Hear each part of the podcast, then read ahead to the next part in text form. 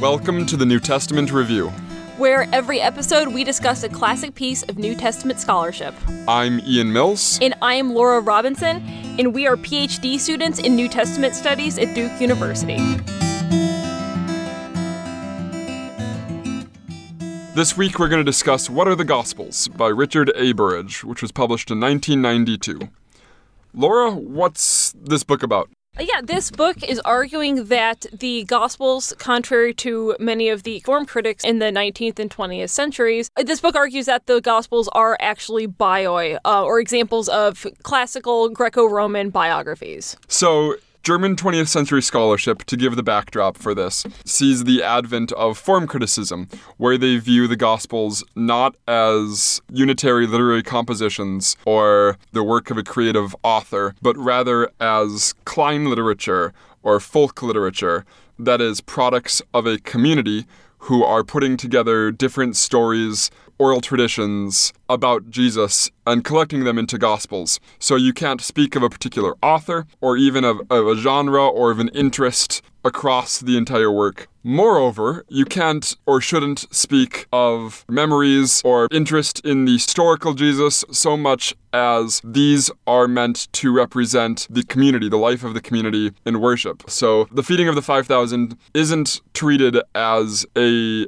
event in a narrative about Jesus, but rather saying something about the experience of the lived Christian community wherein Jesus is a cipher for all Christians. That's the Bultmann form critical view that he's particularly responding to. A classic part of this argument is that the written gospels we have don't have a, a recognizable genre. They're genreless works. They they have no relationship to anything else in classical antiquity except for oral folk tradition. Mark basically invents his own way of telling a story. Yeah, Uh, Mark, and then Matthew, Luke follow suit by telling this the story of Jesus in this form that is functionally invented. and Mark, Matthew, and John here not referring to specific authors, but rather communities. So Mark and Matthean and Johannine communities. Yeah.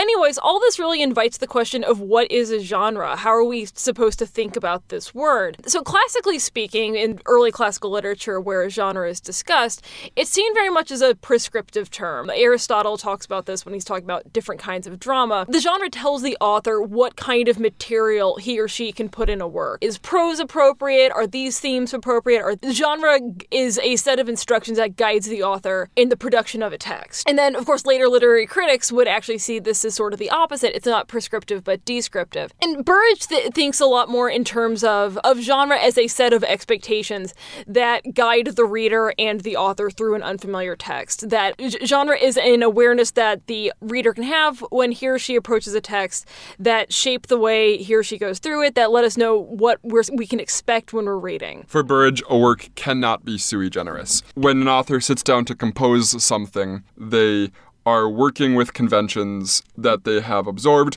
and when a reader comes to read a text, they must have those conventions that create expectations to understand a text at all. A sui generis text for Burridge would be indecipherable. So Burridge borrows a term from the late Wittgenstein, this this notion of family resemblance, to talk about how we identify a genre.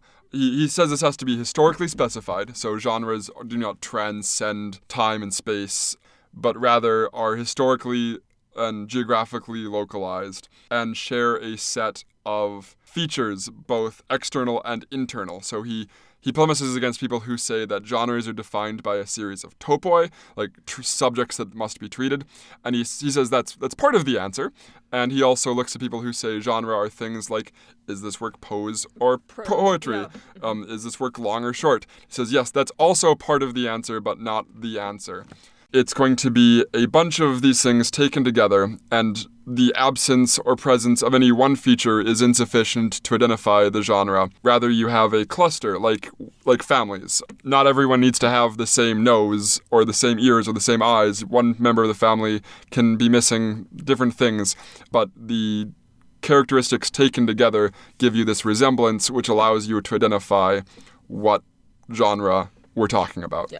And genres also very much intersect with each other in his Absolutely. understanding that, you know, a, bi- a biography can have elements of encomium, of philosophy, of novelesque structure. Yeah, Right. these things all, they're, they're not watertight compartments. Right. He has the notion of subgenre, which is usually topic specific. So jo- subgenres will be within a genre focusing on different kinds of topics and then he's got this notion of mm-hmm. mode that describes how a subject is treated. If the person is taking a somber approach to things or giving entertaining little stories neither one of those things are sufficient to identify a genre but both can be talked about independent of Yeah. that so the first characteristic he wants to talk about as helping to identify the genre of a work is its title and opening section. He basically has three sets of uh, th- sets of genre qualifiers uh, in mind. You've got your opening features, you've got your external features, and your internal features. Opening features include your title and your opening formula and your prologue. One thing he gets into is that titles in the ancient world are you know they, they're, they're normally the name of the of the main character, Right. like Life of Moses or um, So this is actually a uh, weak place to start. Most Greco-Roman bioi have the name of their subject in the title, and this isn't true of the Gospels. I think this is actually a weak point for Burridge. I mean, he basically uses the title of the Gospels to show that the four canonical Gospels were viewed as one literary type. These works were all viewed as the same, and I think that's actually, to step back for a second, wrong. For instance, the Gospel of Thomas, which is basically a collection of sayings, is also called a gospel. And the Gospel of Philip, which is basically a, a sermon, is also called a gospel. And these are clearly generically different works. And so the one thing he could use this for to say that these are these are joint, whatever they are, they're the same thing, I think isn't true, doesn't work in the reception of these works, and he doesn't adequately demonstrate that their titles line up with other Greco-Roman bioi. Well, yeah, it's it's correct if you have a strictly canonical focus, which I think is by now pretty clearly not not an option. Well, Uh, he's yeah. I mean, he's just trying to say that. I mean, he his he makes the point that these titles probably aren't original to the gospel, and so they're only useful to show how these works were received. If you want to look at how works are received or how the term is used subsequently, it doesn't work. Other things that clearly are not bioi are called gospel. Opening formula and prologue maybe a little better. This actually is a stronger argument for him. Philo, Philo's uh, Moses or um, Nepos' Atticus or uh, Euripides. A lot of these uh, these works open with prologues or formulas that explain the intention of the work, and they name the central figure of the bios right. and talk about that they're going to tell their story. And this actually really is true of the Gospels Right. that they all start with Jesus. And the one that doesn't, Luke, starts Yeah. with this introduction which talks about his use of sources, Yeah. um, which is also a feature which shows up in, in, in Bioi. This works for Mark and Matthew for sure, and where Luke is at variance with this, he has this nice authorial introduction. Yeah, it's still very much you know introducing historiographical writing, and I Right. think that that gets you most of the way there. But Burridge does this move where he says, well, John has the prologue instead of the thing which Bioi is supposed to have, and treats that as if that still confirms his thesis. When oh. I don't, if that's not a disconfirmation of your thesis, what could be? An- another key aspect Burridge talks about is the question of subject. Who is the focus of the story? So there's two uh, pretty uh, statistics-heavy categories on the. Yeah, we're going to talk about that in a second.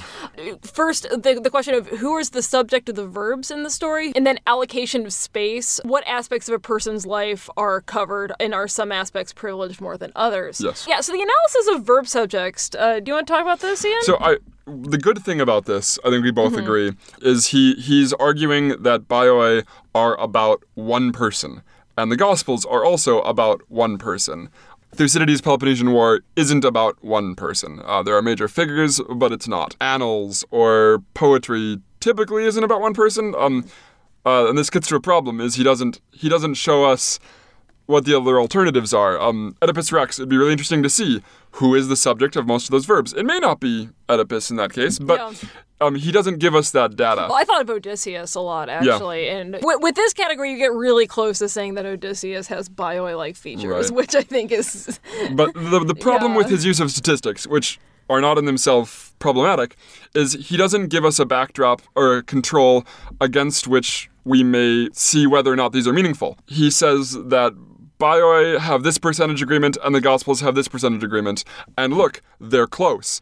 But we don't know if that's close or not because we don't have anything to compare it to. Um, maybe a difference of 7% is huge, or maybe it's nothing at all. And I think, I mean, I suspect he's probably right. He's, it's probably true that something like Oedipus Rex has greater variance than 7%, but he doesn't give us the information or the data to check whether or not his numbers are significant. Well, that's the problem. He, he's, it's it's really comparing it with nothing because Right. he's arguing against the idea that gospels have no genre, and there's not like he can go find a genreless text to see who is the subject of the verbs in those. Um, Mm-hmm. So it's it's, it's just, yeah, there's not a lot to compare it to, but I mean, it, it's a way of demonstrating that Jesus is the center of the narrative. Uh, But I also don't know if you really need to count subjects and verbs to figure that out. I think that's kind of self-explanatory in the Gospels. Oh, and then this brings us to allocation of space. Which is good. Yes, this we we, we liked this. So this is uh, a, a classic argument against the idea that the Gospels are uh, are not biographies or well, bio is that there is so much attention on the death of Jesus, Right. and there's almost no attention on to his childhood or his education or all these other things that happen in his life. It's just like sayings and then he dies. Kähler famously says yeah. that Mark is an extended introduction to the Passion scene. this doesn't look like a modern biography at all. But what Bird shows is that this is actually a pretty common feature in ancient bio that elements of a person's life will be heavily privileged over others. Like certain periods might be discussed in great length, and uh, less important parts are just glanced over. So it, it's actually not that surprising that the passion narrative dominates so much of the Gospels, and the rest of Jesus' life does not. If we think of them in terms of bio. Yeah, a single battle in the Agricola, for instance, takes up 37% of the whole bios. For Plutarch, uh, 17.3% uh, his bios was taken up with the death of his character. Philostratus, in the life of Apollonius of Tyana, um, 26% of that narrative is about his final days and death, which is actually greater than what shows up in any of the canonical Gospels. This is not a compelling argument against the Gospels being bios. Certainly, they're privileging this part about Jesus' life, but maybe this isn't that unusual of a thing to do. This isn't. This doesn't seem remarkable. Yeah, so this brings us to external features, the Right. structural elements of a text. What what are bio like, and what are the Gospels like? Uh, so he starts with mode of mode of presentation. That bio are prose works; they're not poetry. And continuous prose, as Yeah. opposed to like a chreia collection or just a, a series of disconnected stories. These are a more or less chronological narrative. Obviously, there's some problems with that in Mark, where things are topically arranged within a chronological narrative. Then size. Yeah. So th- these are medium length works. These are not parables, which by their very nature need to be limited in scope and length. And these aren't Homeric epics. Structure. They tend to be roughly chronological, but there's some there's some fudging on that. You may organize topically in some section, which is quite clearly done in the Gospels, and uh, I think I think Philo does that a few times. Yep. The next section is topoi, which are things that show up, common elements to Greco-Roman bioi. The main character's ancestry, birth, his education, some great deeds, talking about his virtues, and his, finally, of course, his death. And we're using gender specific language. Normally we would say he or she or he and she, but um I mean let's be honest, we're only talking about texts about guys. All ten of his characters are male. yeah, So I'll, I'll let it slide. this more or less maps well onto the Gospels, right? Um, this maps a lot better onto Matthew and Luke than Mark, but we have concern for ancestry in all three synoptic Gospels, some awareness of family in the Gospel of Mark, son of David type of thing. We have birth narratives inserted by Matthew and Luke. We have a description of education that shows up particularly in Luke Yeah. 2. It's a very Hellenistic. The child is already showing the virtues that would make him a great person. Yeah. I think you kind of have that to some extent in Matthew too, even though it's not it's not precocity or like evidence of uh, evidence of great virtue.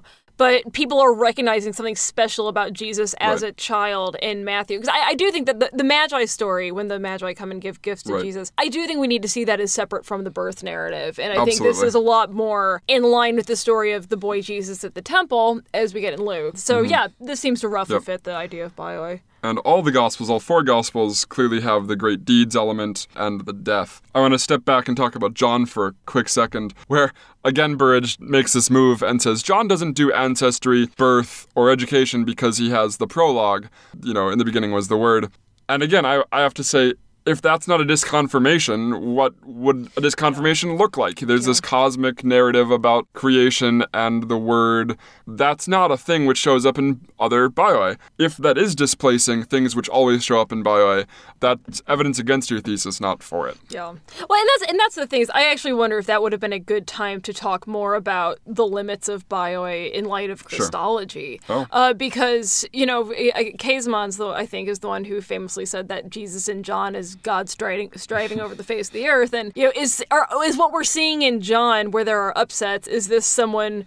Trying to write something that looks a lot like a bio. It has a lot mm-hmm. of the elements, but you know is limited by the fact that he's writing a book about God. Mm-hmm. Um, so I don't I, I don't even know how you would test that thesis that John is trying and failing to write a bio. We'll we'll treat this maybe a little bit more at the end, but uh, Yeah. I, one of the weaknesses of Burridge's thesis is he doesn't consider other options, and I think the great other option is that the Gospels are consciously imitating Scripture. Yeah.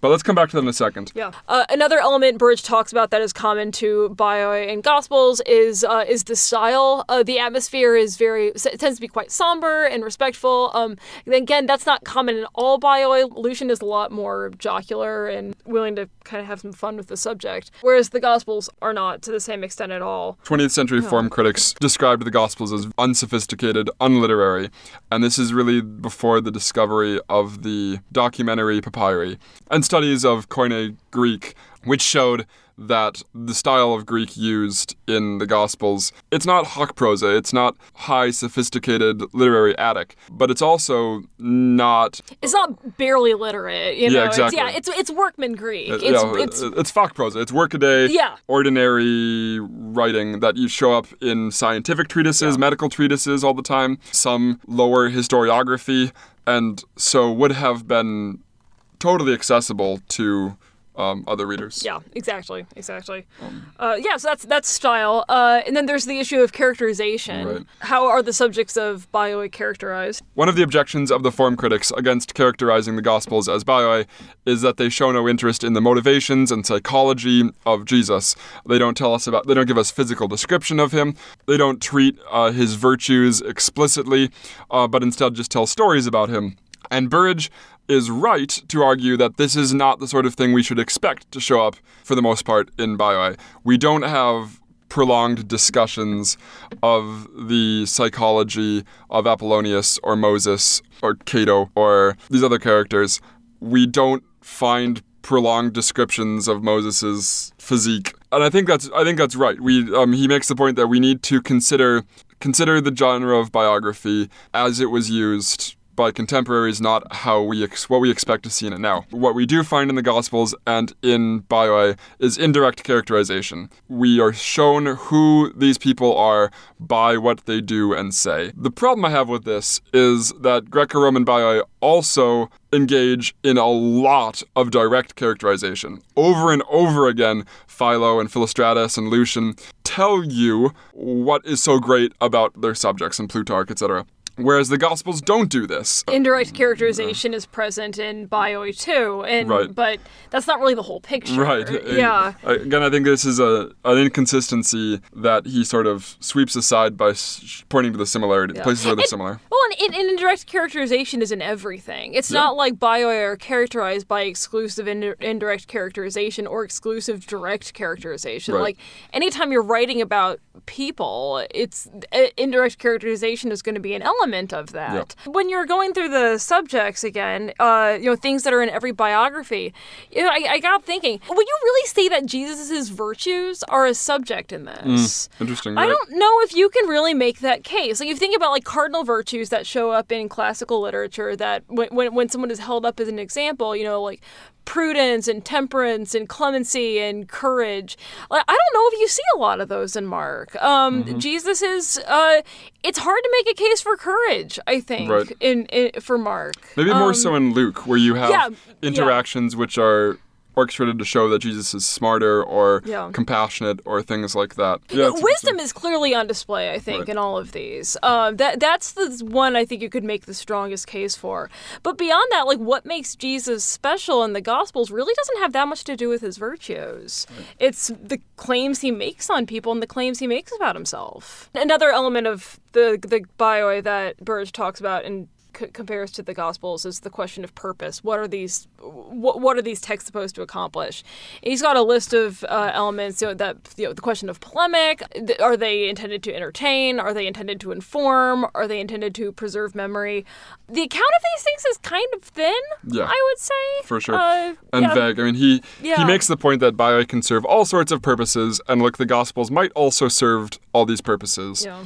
I think he underplays, and there's been more work on this uh, subsequently, um, reactions to Bach and other works, which show that Bioi often function as apologetic or polemical works. The earliest bios we know of is Aristoxenus' attack on Socrates, right? He says that, Ar- that Socrates is plagiarizing the Pythagoreans. Um, and you have the, Cant- the Cato and the anti-Cato. All throughout history, bioi are functioning to attack other conceptions of the same person. And this is, I think, really underdeveloped in Burridge. Instead, he just sort of shows here's all the options, and the Gospels might have functioned for all of them. Perhaps even entertainment, which I think is a really implausible. Well, it's also it's an, it, entertainment can mean all kinds of things. Right. Like you know, if you mean it has to hold your interest to get through the whole thing, yeah, of course the Gospels are intended Sure. to entertain, but they're not novels. Right. So- yeah. Maybe Infancy Gospel of Thomas, but I'm not sure I buy that Mark is set up to entertain in the same way that Lucian clearly Yeah. would have. So, what do you think? Are the Gospels bioi?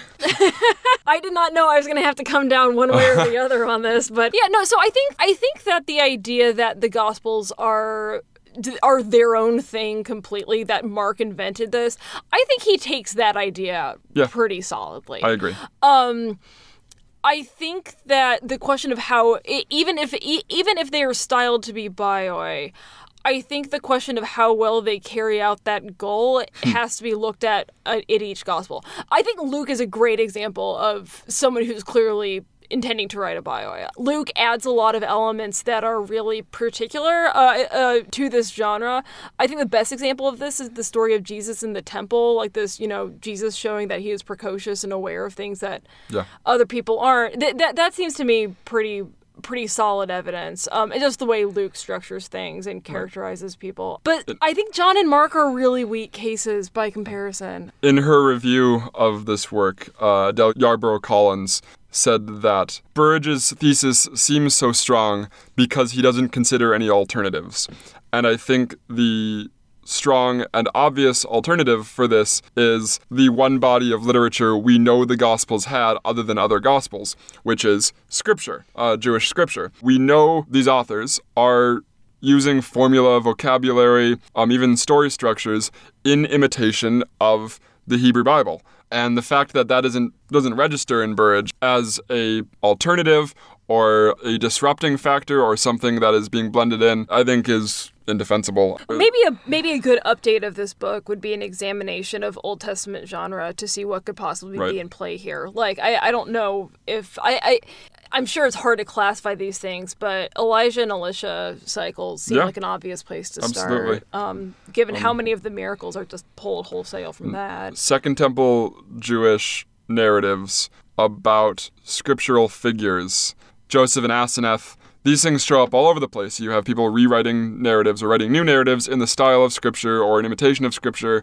or about Scripture, um, about religious important figures. And I think may account for what Mark and John are doing. Well, that's the thing. I think you could say that you know maybe Mark is borrowing loosely from a kind of pop literature he's Sure. aware of, like the the general structure of a bioi. Mm-hmm. But i as far as like what is actually preserved in there, it it clearly seems I think to be it- it's got more in common with the Old Testament than it does Right. with Philo. Great. So yeah, I guess I would say a, a little a little a little column A, a little column B. yeah, I think that's right. Probably more column B than column A. All right. Thanks, Laura. All right, thank you, Ian.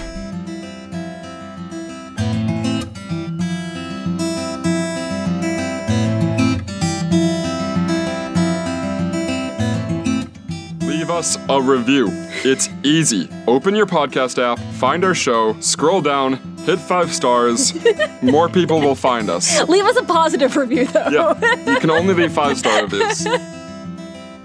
You can find more about us on Twitter at Newt, N E W T, review, or email us at New Testament Review at gmail.com. Thanks to Mitch and Luke and all the guys from Carnegie for letting us use their song in the intro and outro music of the podcast. You should check them out